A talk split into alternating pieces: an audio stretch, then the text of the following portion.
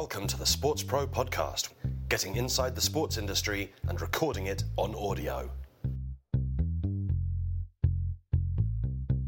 Hi, everyone, and welcome to another SportsPro podcast. My name is Eoin Connolly. I'm the editor at large at SportsPro, and we are almost there 2019, almost done, which can only mean one thing, and that is that it's time for a review of the year, looking back on some of the highlights, some of the trends, some of the deals, some of the things that have really defined the end of a sports industry decade. We're going to be hearing a little bit later on from Lisa Parfitt, the managing director of Engine Sport, uh, just having a chat about what's been another year of real growth uh, for women's sport. Um, but before that, let's hear from our other guests, and they are once again Sam Carp, the SportsPro senior writer. Hi, Sam. Hi, Eoin. How are you? How are you doing? I'm not too bad, Sam. Not too bad. We're right up against the end of your uh, your year, Sam. So great to have you. One hour and forty-seven minutes to go. Fantastic. Uh, we won't keep you that long. Uh, and also, just for a short time, uh, at the top of the program, we have Tom Bassam, the SportsPro digital editor. Hi, Tom. How are you? Hello, everyone. How is everyone doing? Good, I think. Looking forward to a bit of a break. Um, but before that, let's get some thoughts on 2019 in the sports industry. Tom, we'll start with you. What has been your highlight of the sports industry year? Um, I probably well, I, it has to be the, the Cricket World Cup. I think. Um, I mean, maybe not all of the Cricket World Cup, probably just the final. But um, I don't think it gets much better than than sort of how how that ended, um, and also just the sort of the the narratives that came off of it as well. Um, everything around uh, the, the broadcast and the fact that it was opened up to sort of the wider public and the conversations that started about how um, how sport is consumed. Um, I, I, found that not only just personally satisfying as a as an Englishman, but also interesting as a, as a sports industry observer. Yeah, yeah. I feel like for a single moment, the the the very end of that. I mean, it was one of those that kind of kept tapering and tapering and tapering. You had a tournament, maybe not all of it as memorable as, as the very end, but um, certainly reasonably high standard throughout. But it kept tapering off, getting more dramatic on, particularly on that final day. You had um, just an extraordinary kind of confluence of events leading up to, to the Super Over, and then a, a last last ball uh, denouement, and a, just an enormous relief. I mean, you know, speaking from a fan's perspective just a, an extraordinary kind of cathartic and ecstatic and every other spectacular kind of emotion you could experience in in a few seconds of action. But yeah, as you say, on the narrative side, there was there was just so much in that in that moment, um, and of course, Sam, it, it, coincided with some pretty dramatic events elsewhere across London, and we've seen um, a bit of work from the ICC and Wimbledon just this week, um, yeah. bringing together this incredibly dramatic Wimbledon final that was going on at the same time as yeah. uh, as the Cricket World Cup final. Yes, I think we're almost tiptoeing around the phrase that I believe you coined, Eoin, uh, in the week after Split Screen Sunday, mm. where um, many of us were either running between a screen in the living room and one in the kitchen, or had a laptop on uh, with the tennis on with the uh, F1 on in the background or whatever combination it was. Um, it was possibly the first time where people were trying to uh, keep up with so many live events and so many major live events at once. And it, you know, I think it what it what it taught us about the way that people are now consuming live sport. It's not just on television. It it's it kind of it was a kind of prime example, a case study, if you will, of the multitude of options that people now have to to view these events. Yeah, yeah, and I think um, we talked a bit about it during the tournament, and it was it was this kind of agonised debate um, about the the cricket World Cup in in uh, specifically in the UK um, and access to coverage. And you know, when once you threw everything open, it, it brought a lot more people in, and it made uh, that experience not just of watching that game, but of watching everything that bit more that bit more widely shared. Yeah, and I think you know, as you mentioned before, the the piece of content that the ICC and Wimbledon released this week. You know, those that's that Sunday in particular was was was a massive highlight. But the the way it all unfolded means that those those moments are going to have a, a, lot longer shelf life for those organisations. Mm. Uh, obviously, the, the, as, as, I say, the way it happened was possibly one in a million, maybe more than that. But at the same time, the value the value of that content that those organisa- organisations now have is um, is going to extend well beyond that summer. It was a sort of moment outside of football that uh, enjoyed sort of mass brought mass inclusion. Yeah. Usually, I feel like the I feel like the uh, feel like England or the UK or wherever it is really uh, only really bonds around certain things. But that seemed to be a weekend where everyone was bonding around multiple things at the same time, but they're all in sport and they're all happening in front of us. So I think I think for me that's kind of what I enjoyed out of it. Yeah, and it's been fun. It's been fantastic to relive it in the last week, and you know, um, I mean, this again, this is quite an, a, a UK centric conversation, but uh, the the celebration again of all those moments because of Ben Stokes winning Sports Personality of the Year, and it's it, it was one of those days where you know for all the talk that's going to come up now about the value of live versus the value of uh, time shifted stuff and scripted entertainment and all the the quite difficult conversation sports going to have to have about its right sales processes and where it sits in this new media landscape. It was it was a good reminder of what it has to offer.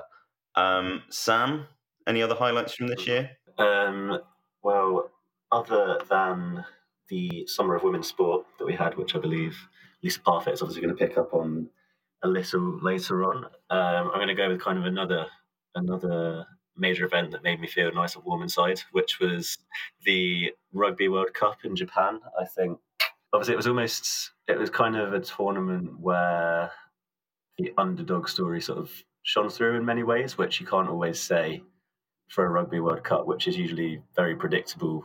Mm. Um, from the group stages, it rarely, you know, usually attracts that much interest until the knockouts.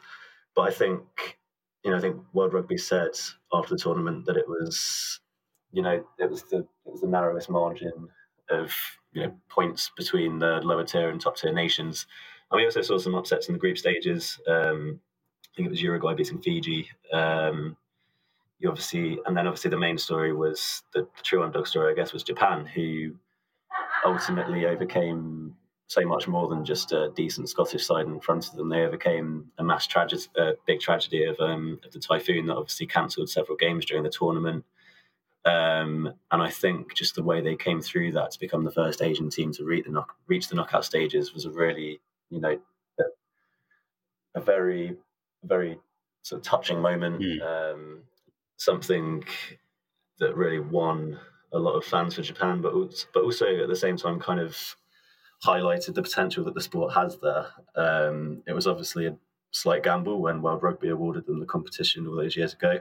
I guess it feels like all those years ago now, but it's definitely a gamble that has paid off. And um, I think even once they got knocked out of the tournament, the, the feedback that, that they were getting as a host nation from all the teams that had participated, you know, they were making a real effort to thank Japan. Um, and I just think it was kind of a time when we're seeing a lot of major events go to countries for, you know, maybe the wrong reasons. Mm. Um, it felt like on this occasion, the Rugby World Cup had gone there for the right one. And they've kind of been rewarded for that yeah. in the sense that here now is a nation that really represents a big opportunity for world rugby and is going to play a big big part in the sport going forward. Yeah, I thought it was a really interesting moment of rights holders' good work coming together with some really, and um, you know, not dissimilar to, to how the Cricket World Cup ended, with some fantastic stories on the field. So yes, Rugby World Cup, or sorry, World Rugby took this quite forward-thinking decision to to put the tournament in Japan. Whenever that was, ten years ago, I think it was that they, they made that decision in, in tandem with England taking 2015, and they were rewarded with Japan first of all blowing the doors off in 2015 when they beat South Africa and kind of got everybody's attention, but then just playing this fantastically. Again, the word I guess is inclusive. It was really enjoyable to watch Japan in a way that isn't always the case at that level. You know, they played incredibly expressively and um, you know with with quite a lot of of daring and, and technical ability. Um, and then, of course, in, even in the final, you had this fantastic story of of uh, Siya Kolisi, um, you know, which which made everybody feel good about the sport again. I think, um, Yeah, exactly. I think it was. You know, we always talk about uh, you know those old cliche terms that you associate with what hosting a major event can do, but I think in this case, you know, you mentioned the word legacy, um, the impact it can have on a community, on a nation. I think those actually ring true in this situation, and it's um, you know we shouldn't be kind of afraid of using those word using those words to describe it because it was it was a tournament that is going to leave a legacy, and it, it was a tournament that is going to have a positive impact on Japan. And you know when they when they in particular beat Scotland, it wasn't kind of a, a one-off. It was a product of those of those twelve years um, developing the sport, uh, not just on the pitch, but the whole infrastructure around it. You know, you saw in the build-up all of the things that were going on in the schools. Um, so yeah, I think that's that's probably why it was it was my highlight for for 2019. Mm-hmm. Tom. Yeah, I, I, I, think just going back to what Sam said about um, about taking events to countries for the right reasons is actually really prescient, especially yeah, especially sort of with the kind of the creep of the creep of that in the other direction that we've seen this year and the kind of criticism mm. brought from elsewhere. Um, I mean, I think I think we could probably tiptoe around all day, but uh, Saudi Arabia really is the kind of one that we're all referring to. And I mean, how many how many is that? How many events has that got this year? It's now what, Serie A, Super Cup, uh, Spanish Super Cup, uh, had the big fight there recently with uh, with with AJ, um, and, and, clearly there were kind of lots and lots of uh, oh that's the, the, the new women's European the Ladies European Tour event. Um, yeah, and people people were taking events there for financial reasons, which is fine, but um, you then can't ignore what Rory McIlroy called the sort of the moral reasons as well that you, people yeah. might not want to go there or um, do that. And the, the Rugby World Cup, as Sam said, is sort of like the antithesis of that. Whilst, yes, obviously a big financial opportunity in going to a new market, um, it wasn't just a sort of straight up cash grab. It was a genuine opportunity in a market which would like which has actual um, actual potential to be a, a, big a big rugby nation rather than just awarding something to the to the uh, to the highest bidder, which I think is a, a, a, negative trend that maybe we've seen in 2019. So yeah, I, that's that was sort of my big takeaway. I think from from that. Yeah, yeah, and I mean, and Japan, of course, becomes you know as it matures as a rugby market, it's bigger than any other market where rugby is a is a leading sport. And I think you know the the combination of things that you you've uh, you've embedded a culture there, but there is a commercial opportunity. Uh, rugby, of course, will have a, a different set of uh, commercial conversations as you know groups like CVC come in and, and venture capital becomes more of a um, um, more of an influence. But certainly, what's happened in Japan in the last few years is is really going to be a big part of, of how the sport changes in, in the years ahead. Uh, Tom, you talked a bit about events happening in places where perhaps there isn't a, a reason beyond money for them to be there, um, which leads us on to the World Athletics Championships. Ah. um, or rather, you know, I mean, that that ended up being an event that that delivered some some quite uplifting stories. Um, you know, particularly from a British perspective, again with Katarina Johnson Thompson and Dina Asher Smith, uh, both performing wonderfully, and you know some some really high class performances. A few glimpses of where athletics can go from a presentation point of view. But really, for me, the moment that is part highlight and partly kind of just draws together a few different strands of what's been happening in sport this year. Um, comes from athletics, and that is Eliud Kipchoge uh, breaking the two-hour barrier in the marathon with the help of Ineos and Nike and uh, this whole kind of team, almost like you know, it was coordinated almost like a like a moon landing, you know, to, to try and get this guy over the line uh, inside two hours. I think it's really fascinating where that takes sport. You know, that you have this completely owned and styled event.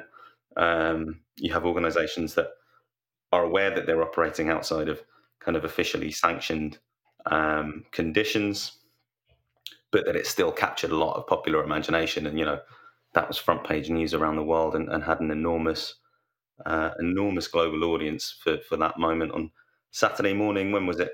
October in, in Vienna. Mm.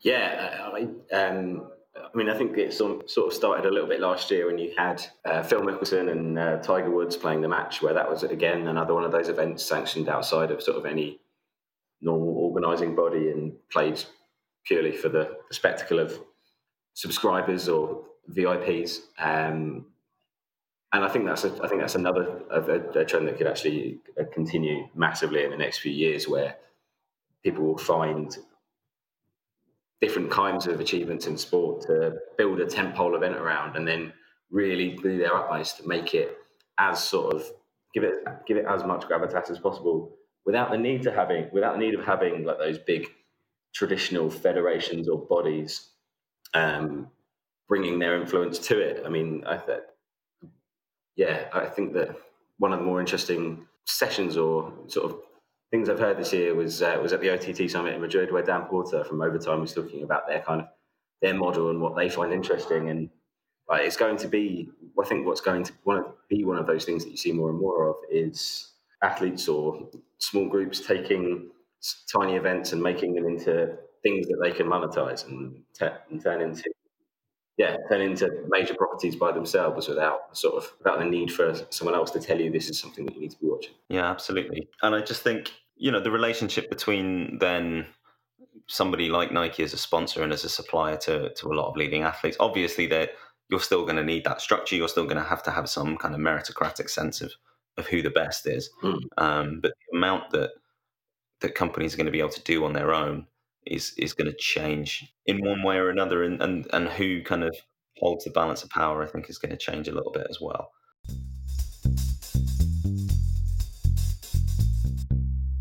All right, let's talk about some deals that have uh, have have reverberated around the industry or percolated through the industry or done whatever metaphorical thing you feel has made an impression.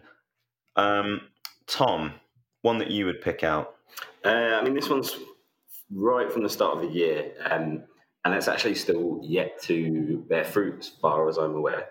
Um, but so Discovery have obviously gone big on direct to consumer in golf. Um, went out and acquired Play Video Group, which is a cycling content, uh, digital tool cycling content um, company, probably best known um, on YouTube.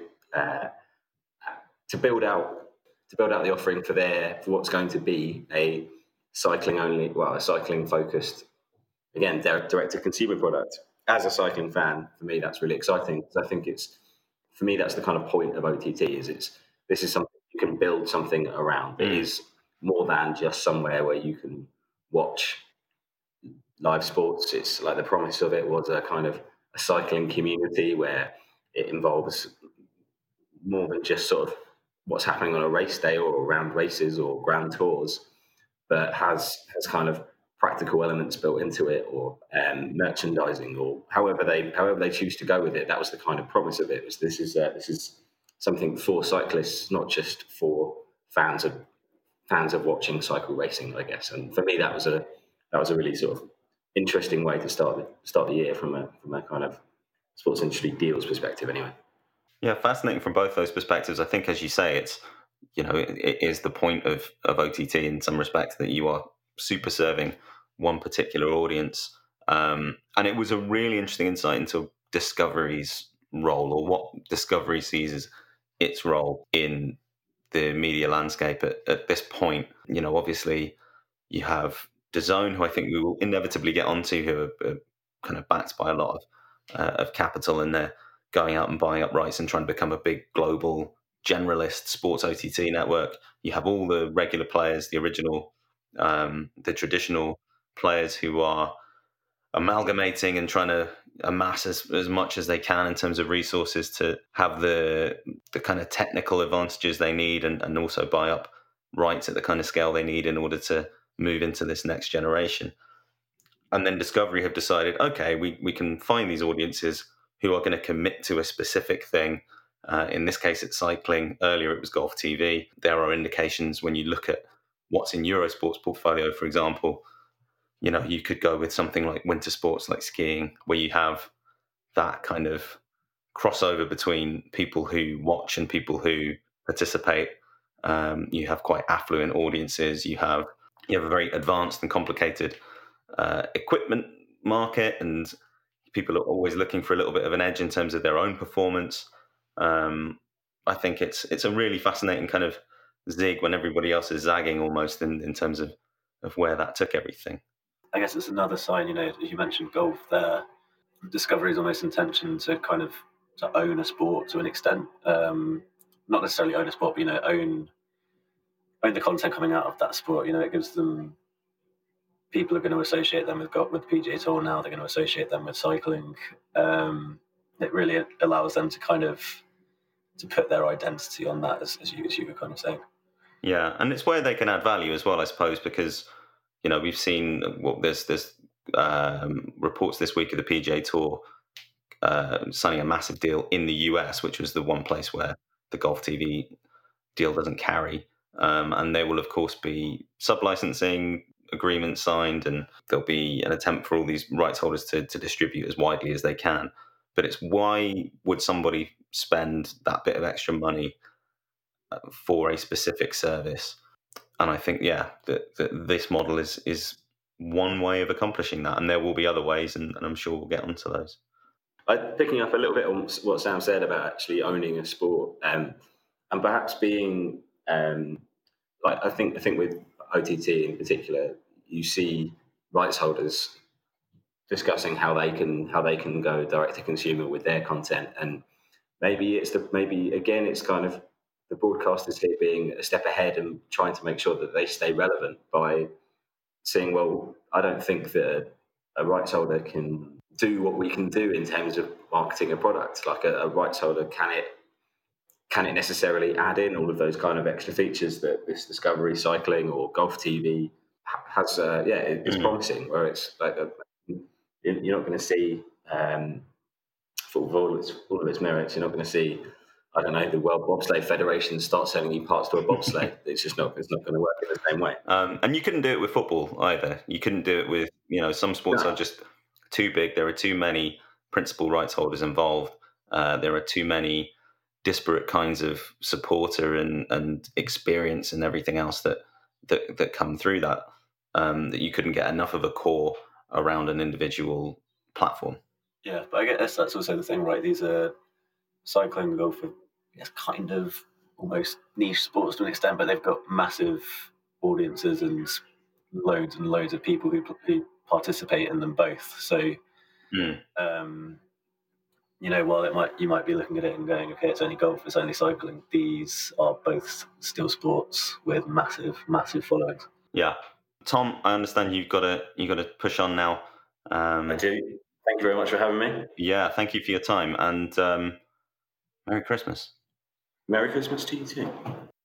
So, Sam, any any deals that you would point to? Yeah, I mean, I guess it's you've already kind of mentioned them already, but it's uh, it's probably impossible to go an end of year sports industry wrap podcast without mentioning without mentioning DAZN. Um, and I guess the deal that it wasn't necessarily a rights deal that um, that stood out for me this year, but it was it was the one that the the wider group did um, did with, with sports data specialist stats. Um, to obviously offloads their kind of their, their data company, their content company perform um, yeah. Not necessarily offload. I mean, they haven't they haven't abandoned it entirely. They've still they've still retained the minority stake. But you know, they've they obviously announced that merger back in April, um, and I guess it was kind of I saw that as sort of you know a bit of a signal of intent because you know Perform set up initially as as that was kind of the original company, and it's kind of they're leaving that behind now and completely prioritizing that streaming side of the business. Um, and I, I, believe they even said at the time, you know, that um, that in doing so, uh, they were going to kind of they were going to reinvest reinvest that money on on sports rights. And I think we sort of started to started to see that happen towards the end of this year. You know, with the recently announced deal for the Champions League in Germany. Also, the fact that they were apparently well rumored to be in the mix for the same composite rights for the same competition in the UK, which ultimately yeah. ended up back with BT. It was just it was a signal that you know that they're tooling up, especially ahead of what's to come in the US with the major league rights contracts coming up for renewal within the next few years. I believe the NHL is the first of those. Obviously, going to be followed by the NFL um, having already picked up a package for MLB cutting rights last year. So, and throughout the year, you know, there's been there's been rumours that they're seeking further investment. So I think that was kind of a deal that stuck with me just because, um, just because they're the ones in this OTT space now that we're really seeing make an offensive on those on those top tier rights, and especially because you know I think I've always kind of looked at DAZN. It's difficult not to look at them alongside Eleven Sports, given that they've always been kind of those two new names on the block. And this year in particular, I think it was interesting to see how DAZN continued on that upward traje- trajectory while we saw 11 maybe scale back a little bit, especially obviously in the UK having having that situation with the La Liga rights where they had to relinquish those at the start of the year. Um, and it kind of just says it, it spoke a little bit to you know the the models that both of those companies have adopted. You know, DAZN have made it clear from the outset that they want the big the big rights and the big markets, whereas Eleven adopted a slightly different model. So perhaps the fact that one of those is working and one of those isn't says a little bit about both.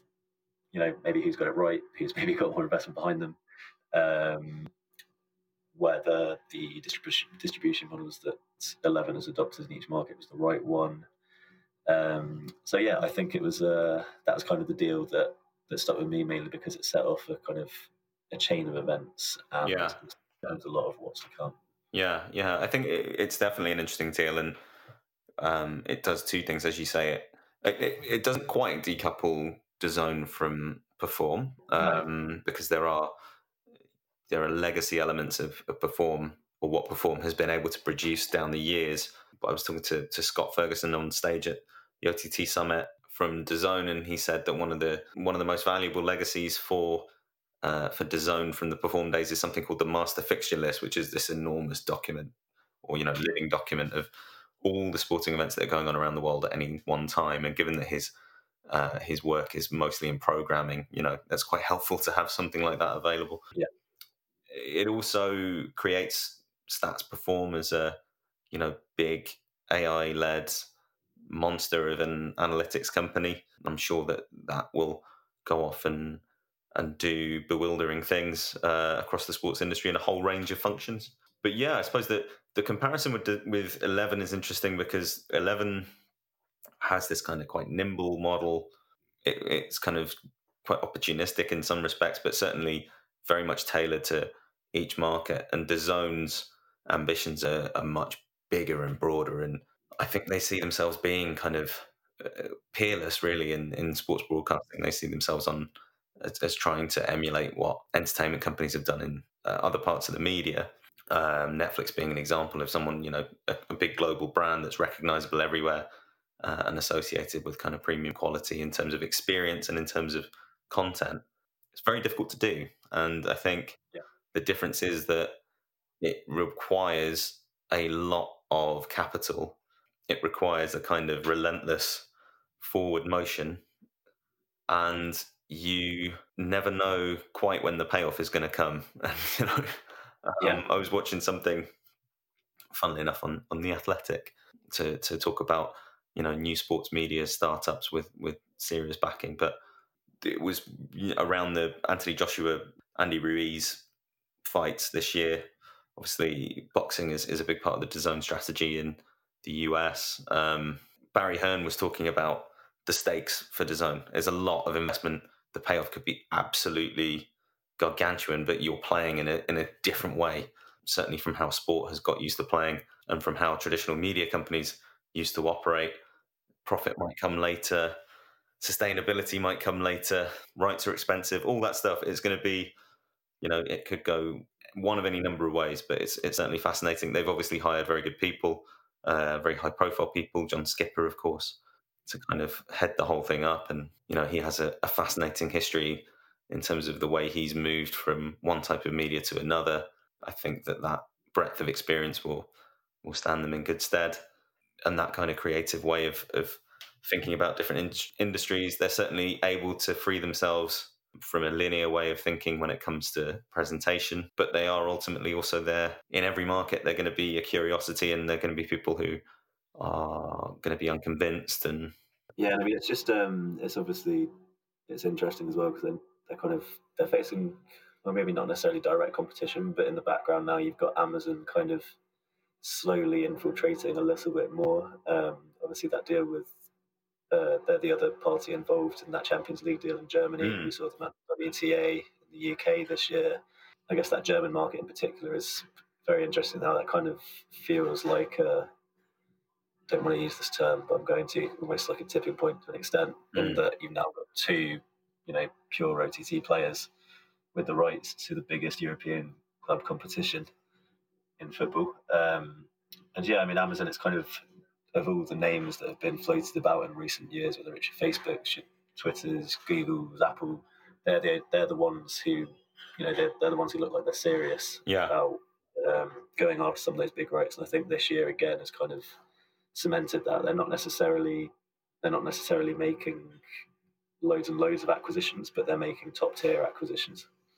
Yes, absolutely, and doing it in such a way that you feel like you know you don't want to be dismissive about it, but it feels like a, an R and D play almost. Some of the some of the research they're doing, they're thinking we're going we're going to find out absolutely what we need to know about this audience, about their behavior, about the interactions between their behavior in terms of what they watch and what they might want to buy subsequently, or what their other activities might be subsequently, what kind of incentives we can offer them. It's, it's there feels like there's a lot going on. I mean, the way that they have structured their approach to the Premier League in this country, the execution of that, I think, was was really interesting. They didn't make an enormous splash until it was time to in August, I don't think anyone was talking about the fact that this was Amazon's first season.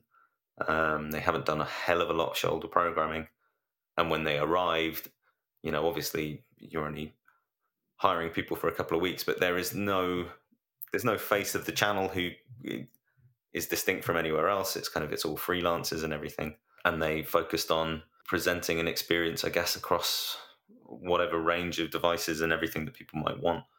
Um, they seem to largely avoid catastrophe. I know there were some complaints, as there inevitably are, but but you know mostly it seemed to to go fine on the on a technical from a technical standpoint. And you feel like they're not done.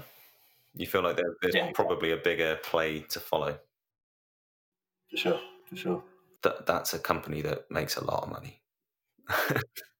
and has a, a substantial infrastructure and whether it's the NFL or whether it's uh, Premier League here um, you do feel like in the next couple of cycles, if they were really serious about it, if they thought it could be transformative for what they do as a company, they could go back in and do something very, very big. And that could change everything for some rights holders.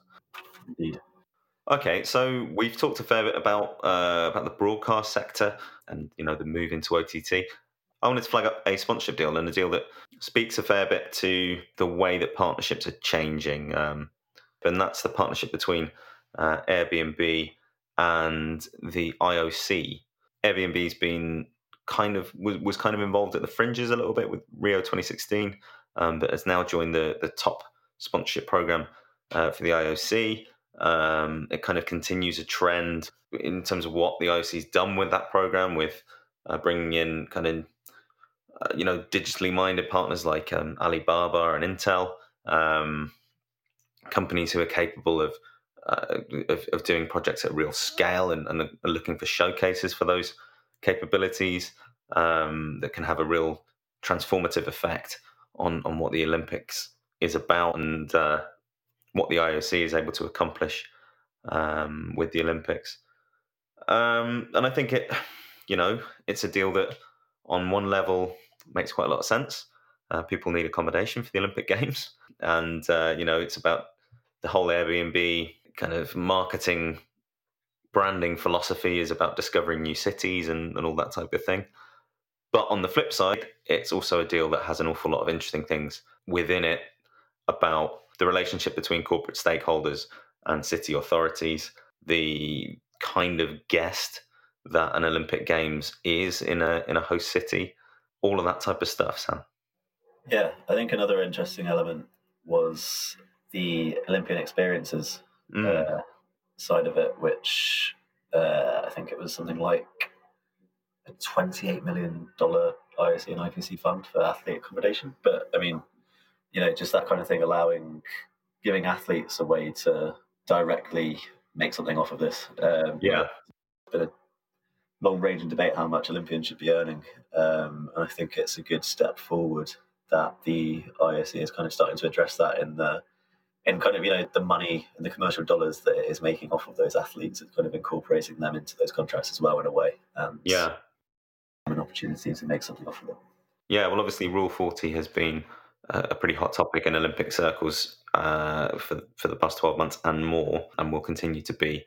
In Tokyo, the IOC kind of delegating the liberalisation of, of those regs to uh, to to each national Olympic committee, and some going in different directions from others, and some offering more rights to athletes in terms of what promotion they can do during the games.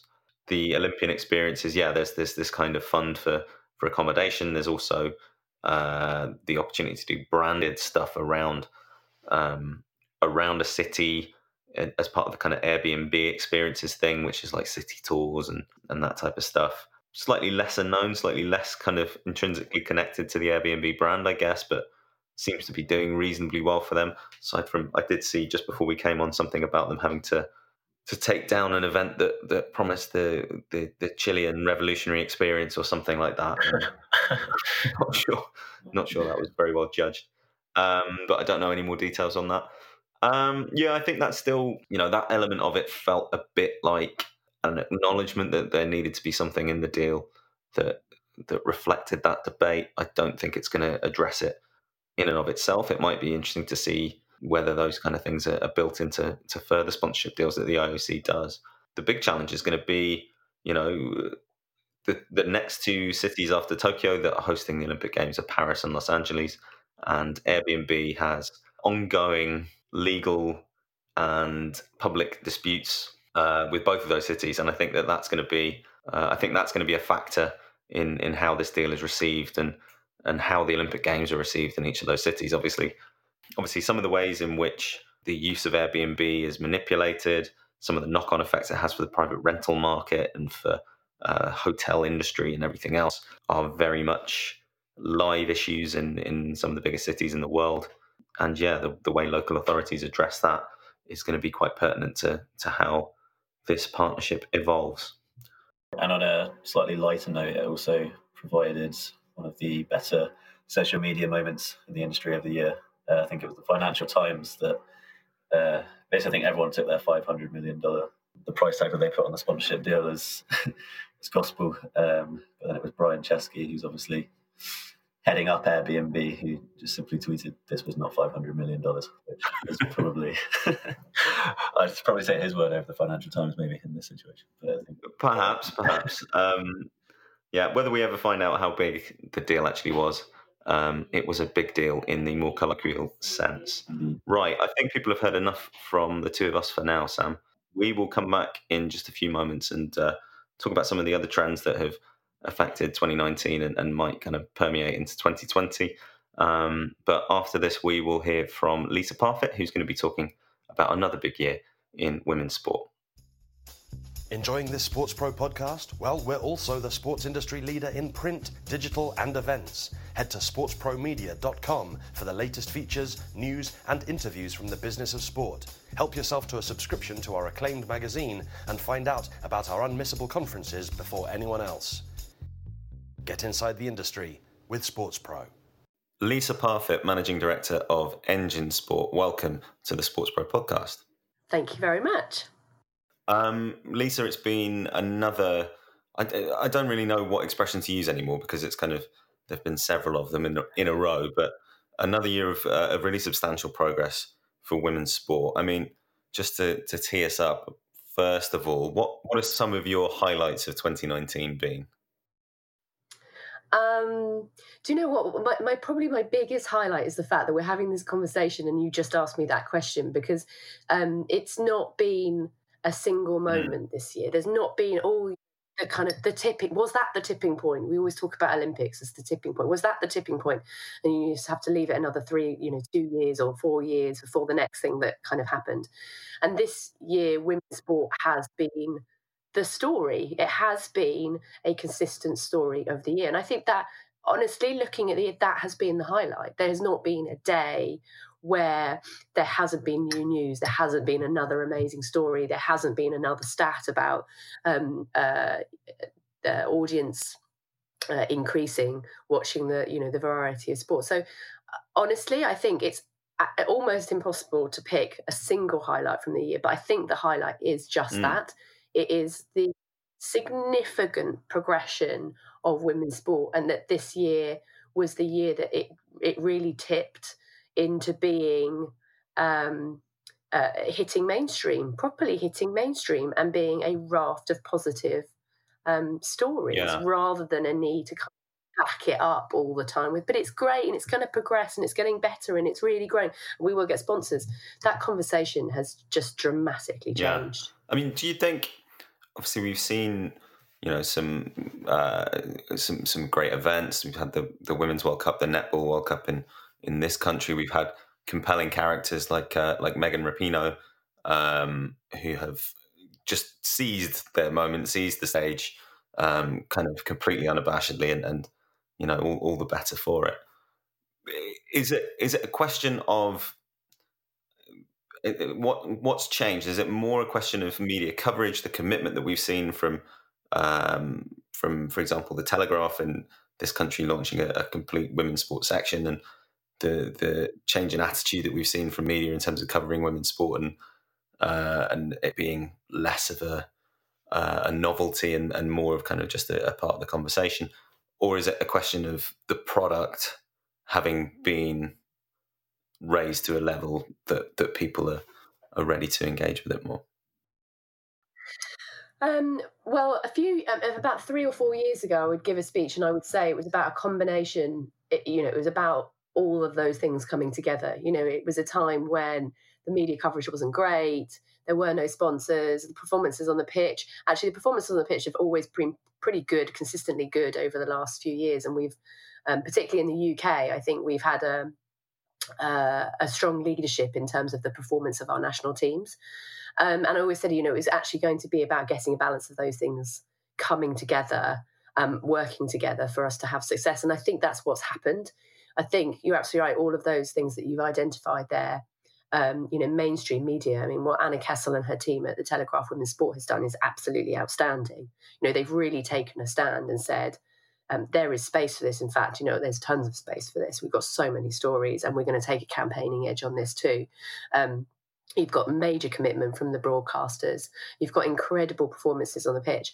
But I think the thing that's quite important to look at because there needs to be something that starts all that off. There needs to be a reason why you suddenly get the sign off to do a Telegraph Women's Sport, or you get the sign off to spend money on rights and make a commitment.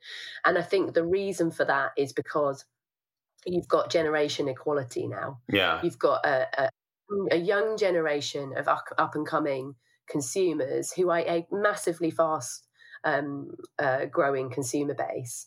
And they are absolutely um, desperately looking for brands um, and partners and media um, with with purpose absolutely at the heart. And gender equality is a major, major concern to them, alongside, you know, climate change. Um, and, and, many, many other um, uh, kind of global issues. And I think it's that generation that is kind of demanding this. And so the broadcasters and the media, they're, they're, they're all waking up to the fact that actually they need to start offering a different type of media. They need to start um, uh, reporting on the issues that this generation care about. Because if they're um, going to future proof themselves, they need to be making sure that they're generating the right kind of content. Um, and I think that's what women's sport has benefited from hugely, which is you've got a generation of people that really care about gender equality yeah. and will stand up. That's not fair. Why don't they have the coverage? Why why aren't they being paid the same? Um, and, and i think that that's what's really really driving this. And and fair play to those that are responding to it because they will be the successful broadcasters and newspapers and content providers in the future. Yeah. What still needs to change oh good question um, i think that um, a level of consistency so I think we've had a year where we've had some really big events. So we had the Women's World Cup, we had the Vitality Netball World Cup. You know, you've got really big moments there, and th- those are big moments that you know the media understand, broadcasters understand. They've they've kind of put the full weight behind them, um, delivered great content. Uh, we're going into a year where there are some some some more great events. Um, I mean, for example, I mean the Olympics will be huge. It always has been huge for women's sport in particular because of the gender parity that you have. Uh, we've obviously got the men's uh, Euros next year. But I, what, I think between those events, I think what what will be interesting is to see how um, there is continued support and conversation, perhaps around not the glo- the big global events that put our national teams on a on an international platform. You know what happens in tennis, what happens in cricket, um, what happens in some of the less kind of mainstream sports and those less mainstream stories um, for next year. And I think what will need to be changed and what will be really interesting is to see how the continued media coverage um, supports those and, and how we continue to generate and build profile for, for those women in those um, different sports. Yeah. To what extent with um, some some of the structural challenges with broadcasting and, and getting uh, media coverage in, in, in certainly in kind of traditional linear channels. To what extent is it going to be sponsors who are going to have to step up here and uh, and and really deliver a bit more visibility for for some of those competitions that you're talking about and some of those uh, you know get a bit more of a consistent momentum behind these things. I mean, you you work a lot with brands, quite a lot. I, I, there was you know quite a, a fun campaign that Budweiser did in in the states, which was around the National Women's Soccer League um, you know, saying the official future mm, restaurant, the official yeah. future, um, you know, vehicle or whatever bits of. Uh, it was timepiece and deodorant and some of the other categories that are unfilled that you wouldn't um, you wouldn't imagine would be unfilled in a in a men's league of, of that scale. You know, is that really where the opportunity is? Is on, on the sponsorship side? Yeah, I mean, I think um, again on the sponsorship and the commercial side, that's d- developed enormously. And what I think has been fascinating this year is starting to see um, some of the different types of brands who haven't necessarily ventured into um, sports sponsorship before and perhaps wouldn't necessarily have ventured into sponsorship of uh, the men's sports. Um, so, you know, the likes of Boots getting involved with the um, the national sides, uh, national football teams in in this country. You know, Boots is not somebody that you would necessarily have lined up with with um, men's football, um, and I think that's really interesting because I think women's sport, whilst the the sport and whilst football is is the same, um, the properties um, and what you're able to do with them and different types of stories and the people that you're targeting is completely different. So uh, yeah, I think that's I think that's really interesting. That is what the opportunity is, and you know, agencies and brands need to not make assumptions about women's sport in the same way that they necessarily would about um, you know the men's sports that, that, that you do the same thing or you're going to get a kind of similar story because um, you have to treat them very very differently yeah. in terms of broadcast and um, and awareness i do think um, that brands have got a role to play in that i think um, the investment that barclays this year have put into the wsl um, and now the fa player um, investment that both the fa and barclays are making together to make sure that um, it, whether you can watch it on broadcast or not, but you can watch the WSL games um, on an OTT platform mm. um, is is a really, really interesting case study because you've got a brand and you've got a rights holder coming together, um, investing in a platform that the fans are asking for. Yeah, um, you know, women's football fans traditionally lived on social media. There's huge, you know, communities of um, not just actually football fans, but uh, women's sports fans who who have used social media very successfully to kind of connect with each other and to campaign for um, more visibility and support of their various different teams. And I think that's a fascinating example. And I think we probably will start to see more of that, where you see brands coming together with the rights holder to provide those um, those solutions, because ultimately there's going to be payoff for, for both of those two parties. Yeah. How does the, I think you alluded to it a little bit there when you talked about um, WSL fans and, and, and, women's sport fans having lived primarily on social media and, mm. and, and, connected with the sport in that way. Well, how, how do you have to encourage brands to think differently when they're you know, I think in in sports sponsorship in um, uh, in in men's sport and in existing women's strong women's sports properties like um, WTA and so on, you've got uh, very well established media networks and and routes to fans and uh, and you know a, a, kind of grammar around the whole thing. How do you have to encourage brands to think differently in in terms of uh, what message they're communicating and how they're doing it um, when they're working with emerging properties?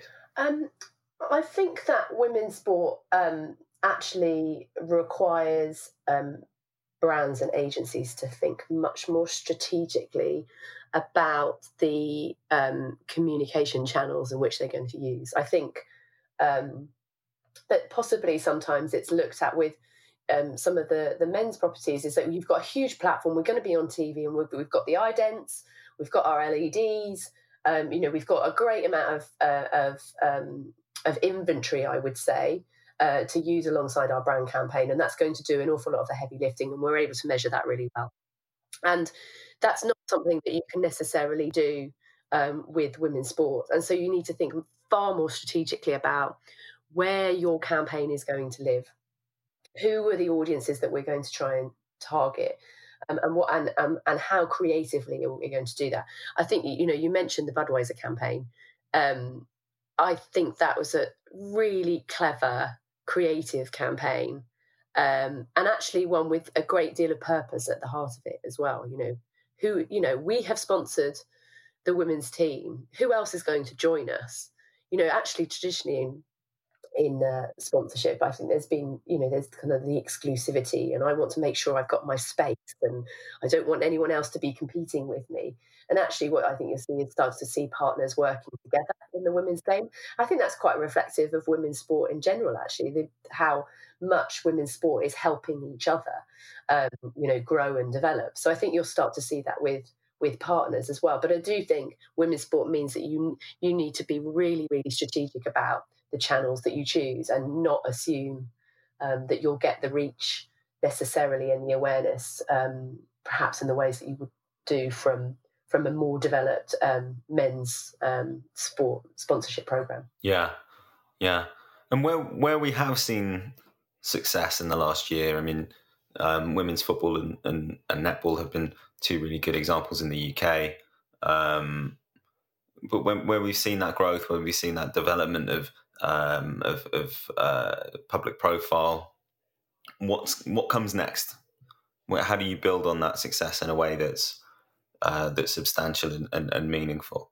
Uh, it's probably again, I think that it, it's back to the point around um, consistency of um, profile. I think one thing that's quite interesting is there could be a perception, given the number of um, partners, and the FA have been particularly successful in securing a number of partners um, for both um, men and women's team and the Lionesses and the WSL. Um, th- there, there, could be an assumption that it's starting to get pretty full, um, and that the opportunities aren't there, um, and that's absolutely, you know, certainly not the case. You know, there is a whole host of incredible um, female athletes. It's a great opportunity to start looking at kind of individual ambassadors. Mm. Um, you know, like the Vitality has signed up, you know, Jess Ennis for a long time. They've uh, recently signed up, you know, Tracey Neville coming off the back of the the Vitality Netball World Cup. You know, there's a whole host. I mean, the Telegraph Women's Sport are doing their 51 um, you know, top uh, women's sport athletes and coaches. You know, there's a whole host of athletes to start looking at as potential sponsor opportunities who are amazing ambassadors and who care very, very deeply about um, uh, raising the profile for their various different sports and, and, and women's uh, and women's sports. So I think that's really interesting. I think you know every every week there's kind of new opportunities. I mean, you start to look at something like the W Series, for example, which was a huge success um, in mm. 2019. Um, Jamie Chadwick list, lifting the first W Series trophy um, and really cementing her place in driving history, and and now F1 team as well. So you know there are very there are a lot of interesting um, opportunities out there, and I think we need to move a little bit beyond football being the only you know the only thing there because football has you know dramatically um, uh, risen uh, women's football has dramatically risen over the last last few years, and now I think we need to start looking beyond that. Fascinating. Next summer, you've got the launching, um, and uh, you know how often do you have a new competition launch? Uh, men and women's teams, um, you know, equality absolutely baked in you know, from the beginning, I think that's going to be an absolutely fascinating, fascinating um, place for cricket and for women's cricket in particular. Um, to be alongside world class coaches, um, being in a professional setup from from from day one, and I know the players are really excited about that. Again, huge opportunity for partners there. So I think it is about looking beyond perhaps the obvious or perhaps the kind of headlines. Yeah. Um, uh, and and starting to carve out um, uh, space within within within new sports um, because the stories are so um, varied um, across the sports and with the different athletes because you know they've each had their different challenges they've all been non-professional athletes starting to move into mainstream media so the the opportunity to be creative and the opportunity to um, talk to new audiences is is huge. Yeah.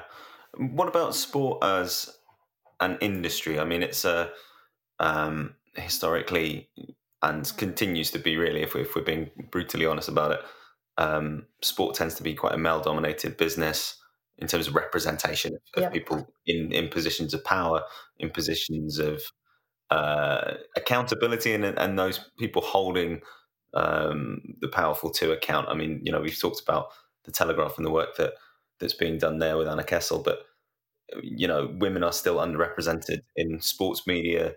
You know, I can speak from personal experience that they're they're even worse, you know, even more poorly represented in in trade media. Um, what yeah. what steps does the industry need to take to to improve that and to you know is it a question of creating networks between people is it is there going to be an inevitable knock on effect of having visibility for women's sport having more young women who then come into the industry uh, in in a few years' time. What's what's your perspective on that? Yeah, I think I think you, you probably you probably know that this particular topic is very close to my heart. I, I think that sports industry continues to need to take a very very hard look at itself, um, particularly as uh, an inclusive um, industry um, that is opening itself up to all kinds of different people. Um, uh, working in it, supporting it. Um, I think that it is still. Uh, I think it's still too white. I think there's too, still too much domination, as you said. There's a lot of men. It's very male dominated, um, and that and that doesn't help our inclusivity credentials. That doesn't help us attract new talent to um, to agencies, to sports, um, to the media. Um, and I think it's something that we have to take really, really seriously. Um, and I think that everybody needs to reflect on themselves, um, men or women, whoever you are, to make sure that we are really challenging ourselves to look for new and different people. It's a very easy thing to kind of hire in the people that look like you, that sound like you, that think, you know, going to do the job that you think that they, you know, that you would want to be doing. And you know that's not the way in which we we change the landscape of sport. Um, there's a couple of really interesting um, communities that I think you'll start to see popping up and uh, really taking this um, conversation forward. I mean, firstly, I'm a board member um, of Women in Football. Um, you know, our um, ambition is really simple: is, is to increase the number of women who are um, uh, working within the beautiful game um, in in any particular role. Um, and we spend an awful lot of time and investment. And Barclays this year um, have reinvested into the organisation to make sure that we're providing um, learning and development and support uh, to women who are in the industry for them to develop and grow and be in more senior positions um, and leadership positions, or, or women who want to join our industry uh, and bring with them an amazing um, background and experience and talent. Um, another community that um, a, uh, a friend and colleague of mine, Claire Parnell, set up is Mums in Sport. And again, um, you know, it's a, a, community of women who are mothers in sport who do have a, a unique set of, of challenges basis. But ultimately, we just want to give more women who are working in the industry, who are mothers, more of a voice so that more people can understand some of those unique challenges. And that, and, and that women feel that they're supported, that they can t- continue to grow and develop and get into more senior positions. Yeah. Uh, and that there are mothers out in the sports industry who see it as an inclusive place to work and that they feel that those two things are compatible because at the moment you know there's many women who look at the sport and think that's just not a compatible thing that's just not that is not the right thing for me to do so we're missing out on a, on a huge wealth of talent so i think it's organizations like those and communities like those who in the in the coming few years will will have more of a significant voice and i think you'll start to see actually more brands and more media who start to support those organizations. Um, because, as I said, back to what I said earlier on in terms of what this change is being driven by, is you have a young workforce um, who expect equality. Um, and and won't go and work in different places if if that's not there. So ultimately, you know, sport is going to miss out um, if we don't start to um, make a change now. Yeah, I mean, do you feel like it's an industry that is you know, if if you were putting yourselves in, putting yourself in the shoes of someone in their twenties, early twenties, coming into the industry, or someone coming across from another industry, is it one at the moment that's attractive, even beyond the level of representation that already exists, or are there structural things that that need to change, that need you know, um, in order for it to be a a better place for for women to work in? I think it. I think what to honest, I think actually it, it is a very attractive industry. I think you get um, you know young people who are starting out in their careers who have an absolute passion for sport. Um, I was that very person who had a passion for sport, who wanted to work in sport, would do anything, you know. And um, it's it's really competitive industry to get in because you know, ten or twenty people lined up behind you who who who want to take that role, whatever it might be. I think it then becomes more challenging when you actually get into the industry. And I think that's when you, you can start to see some of the inequalities um, appear. Um, and so I think actually our challenge is probably not to attract people to the industry. I think it's about um, maintaining the talent in our industry. What's really fascinating is, um, you know, what is happening with the diversification of um, channels and platforms in sport. Is you've got some um, really entrepreneurial young people who are starting their own businesses. They're becoming influencers. Amazing uh, woman, Ro Jackson, who recently launched Slow, which is a women's sport um, uh, magazine. It's a really incredible, creative magazine and platform for women's sport. So I think the opportunities are there, and the young talent coming in are absolutely snapping them up. And we just need to make sure um, that we learn from them and we um, create an industry that's uh, right for them in the future. Uh, now, Lisa, I know your your Christmas break is almost uh, almost about to start. Um, but before you go, what are some of the things uh, you know? You've alluded to a couple of them already, but what are some of the things you're most looking forward to in 2020? Um, uh, I'm really looking forward to um, the Olympics next summer. Um, I'm looking forward in particular because um, the Olympics has always been a, a moment for women's sport because the parity um, that you have between men and women competing together in the same team. What I'm really excited about this time round is I think um, I think both men and women are, are they're going to see incredible performances. I am so excited to see a Team GB football team who have um, a really massive opportunity um, to take home a gold medal. I'm looking forward to seeing all of the new and up and coming and athletes that we perhaps wouldn't necessarily see uh, in between the Olympic cycle performing in a whole host of different sports that again you, you wouldn't necessarily see. And I hope that um, we've got some new young superstars that are going to be born next summer. And then honestly I'm, I'm really looking forward to the Euros. I'm looking forward to the men, men's Euros. I think um, you know it's going to I hope it's going to feel like a home Euros um, and with with the final being hosted at Wembley you know, I think everyone has their fingers crossed that we've got someone represented there, and also that that's going to be a platform um, to start developing into 2021 when we will be hosting the full women's Euros here in in the UK. And actually, the last thing that I'm really looking forward to, and I alluded to in one of my other other questions next year, is um, Engine Sports working with the ECB and the marketing campaign for the hundred, um, and I think that's going to be uh, a massive moment for the sport next summer.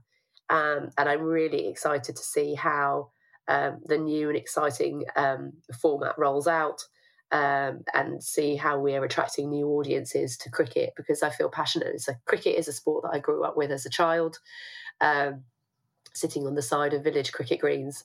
And I'm really excited about being able to take my two young girls along to a game of cricket for a couple of hours in a summer evening um, and for them to fall in love with the game. Fantastic. Thanks very much, Lisa, uh, and have a great Christmas and New Year. Thank you. Happy New Year.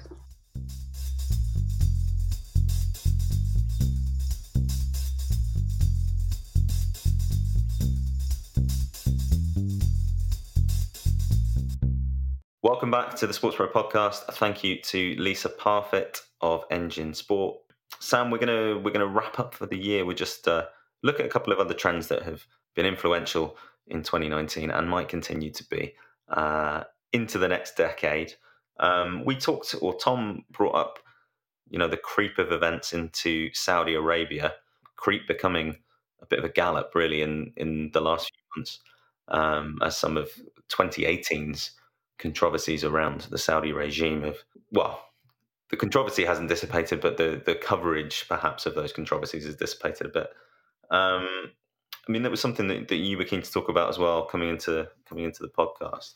Yeah, I mean, as you as you said there, it's, it's far from a creep now. It's kind of they've noted some of the events down here that have sort of either happened or been confirmed in the past three months. You know, you've got as Tom mentioned earlier, Joshua versus Ruiz. Uh, ASO has plans to launch a new cycling tour. Uh, Daniil Medvedev and Stan Wawrinka were competing in a tennis tournament there recently. The Ladies European Tour joining the Men's European Tour with an event there next year. The Italian and Spanish Super Cups will be happening there within the next month. The Dakar Rally is moving there. Formula E staged its season opener in Riyadh and Formula One apparently also kind of contemplating Saudi Arabia as a host for a Grand Prix in the future. And kind of in the background of all that, you've got reports of a 400 billion pound NEOM project, almost kind of you know creating this mm. sports hosting bubble. The stuff we're talking about here is kind of you know maybe one-off, almost exhibition events in a way. Um, but when's it going to get to the stage where we're starting to see, you know, one week, two week, three week long major events heading out there when a rights holders like FIFA or who obviously haven't been shy in the past have accepted money to take their flagship event somewhere, um, going to start paying attention as well. Um, the way it's going at the moment, you'd be tempted to say it won't be very long before that happens. And so, yeah, it's a trend that is just starting to show the, you know, people say politics and sports can't mix. Um, that's Saudi Arabia showing increasingly that that's not true um, as long as the money is there. Um, yeah. Sports and politics are going to be happily intertwined. But I guess in, uh, in taking all these events, you've got all these reasons why they shouldn't be going there, the human rights records. Having spoken to a number of people at beIN Sports this year, you know, it's kind of a lot of these rights holders are accepting money from a country that has been, you know, essentially stealing the content that they sell um, mm.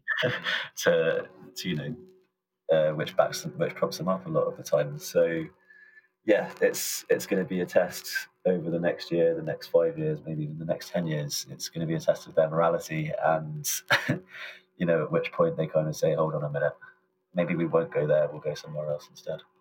Yeah, well, it doesn't feel in a lot of rights holders' cases as though that is going to happen. Um, no. I think it's you know we, we, whatever way you feel about it, Saudi Arabia as a major host of sporting events is uh, is going to be a factor for for some time to come. The NEOM project um, is an interesting one. I, I, think I made a note of this in my column the other week. It's like a, an attempt to kind of, as you say, create a, a sports hosting bubble, but you know somewhere where the everything else of Saudi Arabia is kind of excluded, and yeah. you know Saudi money is used to uh, to create this this city where it's like a you know kind of a, a, a West Berlin for, for sport or and entertainment.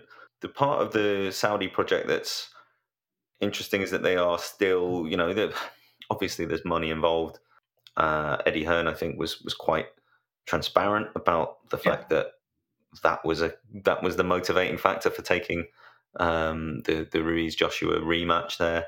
Um, I'm sure some you will find some other rights holders who'll be frank as well. Um, but you still hear a lot of talk about the vision, and you will still hear talk about reform, and that being, you know, that coming hand in hand with um, with the sport that's going on there.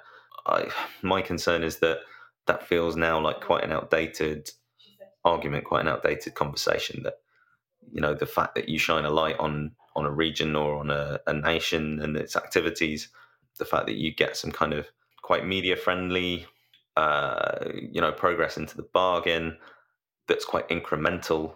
I don't know. It doesn't. It, it doesn't wipe the rest of it away, basically. And I think that you know rights holders have to go into this thing with their eyes open. If if they're, they're happy to do it, they're happy to do it, and uh, you know that's that's their prerogative.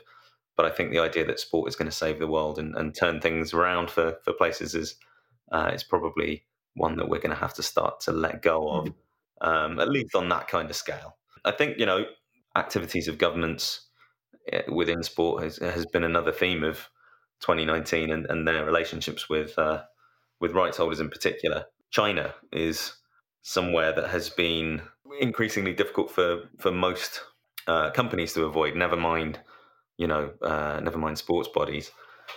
But again, the realities of doing business there have become more and more apparent. I think in in the last few months. Yeah, um, yeah, I think you're right. Obviously, we saw it first with um, the NBA, uh, the Houston Rockets general manager, uh, and his uh, his tweet in support of uh, the Hong Kong protests.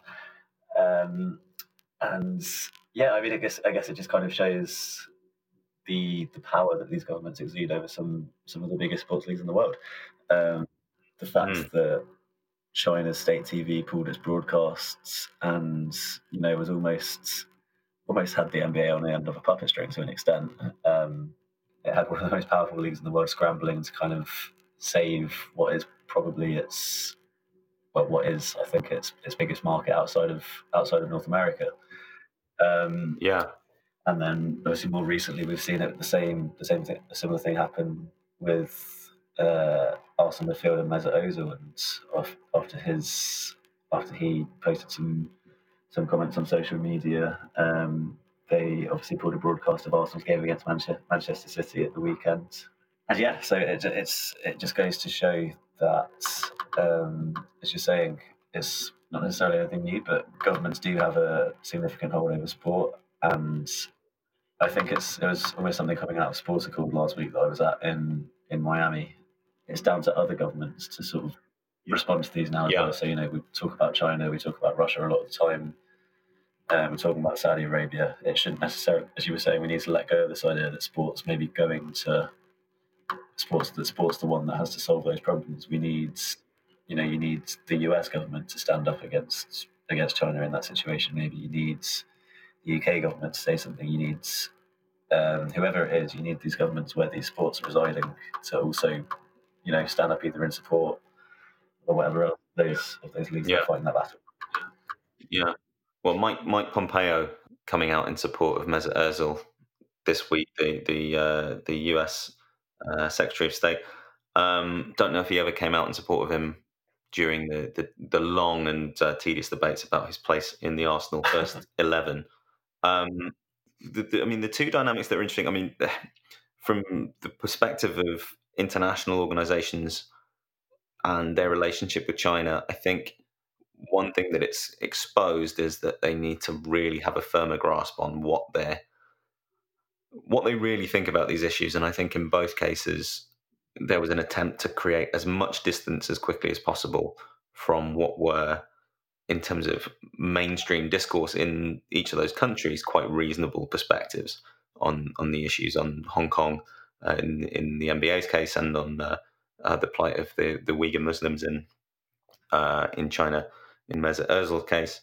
And you know these are in both cases organisations where they've tolerated a degree of uh, freedom of expression in other areas, and it looks bad uh, to the people in your own country if you're if you're showing any kind of double standards in that way.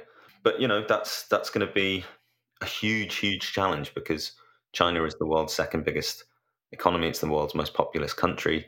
It's going to become a bigger and bigger influence.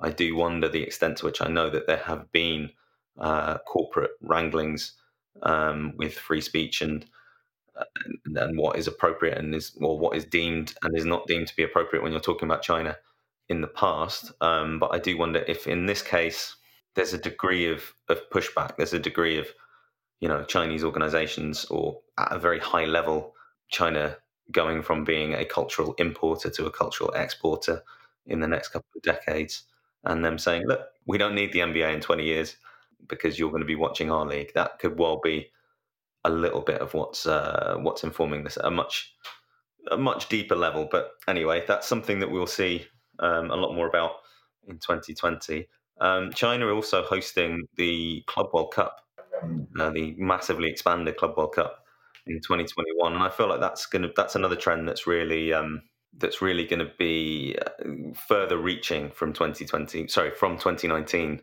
uh, going into 2020. Sam, the the kind of big thinking around formats in terms of competitions, in terms of individual sports, and uh, playing regulations and all that type of stuff. I mean, we touched on it a little bit with Eliud Kipchoge, the fact that um, you can create events now uh, much more easily that, that achieve scale um, of interest and uh, and of importance. And you know, we're going to see more discussions about club football and and uh, the the potential of breakaways. We're going to see venture capital in in rugby. We've got the hundred coming in cricket, which is a slightly different thing in that it's again it's it's talking about playing rules and uh, and media friendly formats, but again it's thinking how is sport going to change in a much bigger way yeah, I agree. I mean, um, obviously we've seen this year the uh, the ISL and swimming has um, has been ushered in, as you mentioned there, obviously with UEFA, um, and all those plans to revamp the, the Champions League, they're not going to go away. Even more recently, you've had Real Madrid getting in. Real Madrid trying to upend the, the Club World Cup to an extent. I think there was a report a couple of weeks ago, or at least compete with it um, with a new competition. So yeah, absolutely. I agree. That's, I guess, the next 12 months, the next couple of years, couple of uh, the next few years, that we're certainly going to see more formats roll out. And I think it's kind of, I think maybe something that the 100 has taught us over the, uh, in this country anyway, is that rights holders, they're not particularly worried about upsetting. Um, they're not worried about upsetting a core fan base anymore, you know. They're not worried about taking sport out uh, taking their sport outside of its comfort zone and introducing something that is, you know, as you say, going to be more media, more media friendly, is going to rope in those audiences that it might not necessarily have appealed to in the past. So I wouldn't be surprised if we see yeah. you know, rights holders becoming more daring um, with some of the formats that they're rolling out. Well, whether whether they're whether they're happy to do it or not, I mean, that's a, that's another question. But they're willing to do it, and they're they're willing to absorb and uh, they're willing to live through the pain of it. I think, and, and it's media friendly in a way that is possibly different from what we've seen in the last 20, 25 years. It's media friendly. It's it's reacting to quite drastic changes in in in viewer behavior and in consumer behavior. So I think there's going to be some pretty big, pretty serious turbulence on the horizon, and it will be very interesting to see how everybody responds to it. Right, let's look ahead very briefly, Sam, uh, to 2020. What is something that you would suggest the industry should be looking out for, uh, or what's something that you're looking out for uh, next year? Uh, I was going to say a couple of things, actually. Um, the first of those is, I mean, it's something that started to creep in this year. I've written about it a couple of times, but um, I think we're going to see it continue as kind of you know the the, the different approach to sports marketing and the way that in the way that brands are now not afraid to put their name to a kind of whether it's a political stance, a social cause. Um, obviously, we've seen it with the likes of Raheem Sterling, Megan Rapinoe, um, Tyson Fury, even this year with his um, some of the stuff he said about mental health. Um, it'll be interesting to see how that evolves over the next year. Um, I think some of the campaigns over the past 12 months have been, as I say, I keep using this word, but quite daring. And it'll be interesting to see if that trend continues in 2020. Um, another one that I'm quite I'm going to be looking out for anyway is kind of you know the I know you wrote extensively about it, but kind of the gamification of of content. I think this year we've we've spoken about obviously Amazon Zone, but I think Twitch as well. Um, a lot of rights holders have started experimenting with them. They've started experimenting with more social viewing experiences. Um, I think it's something that's gradually creeping into sports broadcasting, and possibly over the next year could become not not obviously not a a core part of it, but I think we'll start to see a lot more of it. Yeah, um, something I'd look out for, Sam. I mean, obviously the the Tokyo Olympics will be the biggest event of of next year, but perhaps the most influential Euro 2020 being played across uh, is it 12 cities now? You know how how that works logistically, how that works in terms of the fan experience and the sponsor experience and, and all the rest of it could have uh, significant consequences for how events are organized. Um, and I think bigger picture, and this is probably over the course of the decade, sport is going to have to start thinking about what its impact is environmentally um, and whether the things that it does are sustainable, whether that's from purely kind of environmental, climactic point of view, whether it could be more eco friendly, um, and also from an economic point of view, whether it's sensible to have the kind of investment that we've seen in the last 15 years or so in infrastructure in the way that we've seen it, or whether it needs to happen in a different way, and whether sharing around some of these bigger, these kind of mega events is, is one way of doing that. Uh, we'll, we'll see all kinds of solutions, I think, to, to those problems being offered in the next few years, and it'll be, you know, it'll be quite telling to see which ones of those are adopted. Right, I think uh, I think we've I think we've done it. I think we've done enough uh, for 2019 and for the 2010s, Sam. Yeah, 2019 done. 2019 done. just a just a few notes before uh, before we sign off. Uh, please, if you are enjoying the SportsPro podcast, do be sure to subscribe, uh, to like and share our content on social media, uh, and you can also make us a nice Christmas gift of a positive review um, if you've got one. Uh, remember as well that you can get in touch with us at podcast at sportspromedia.com um, if there's anything that you want to talk about, if there's any feedback you want to give us, any topics that you'd like to hear a bit more about uh, over the course of the next year. Thanks again to Tom Bassam uh, and to Lisa Parfitt um, for their contributions earlier. Thanks to you, Sam Carp, for your own. Thank you, Eoin Connolly. Merry Christmas. And Happy New Year. Uh, thanks as well to all of our guests uh, in 2019. Uh, and most importantly, thanks to all of you for listening. We'll be back in 2020. We've got so much to look forward to across print, digital, events, and indeed podcasts. Until then, have a wonderful Christmas, New Year, whatever it is that you might be celebrating. Have a very happy holiday period. Uh, we'll speak to you again very soon. Bye bye for now.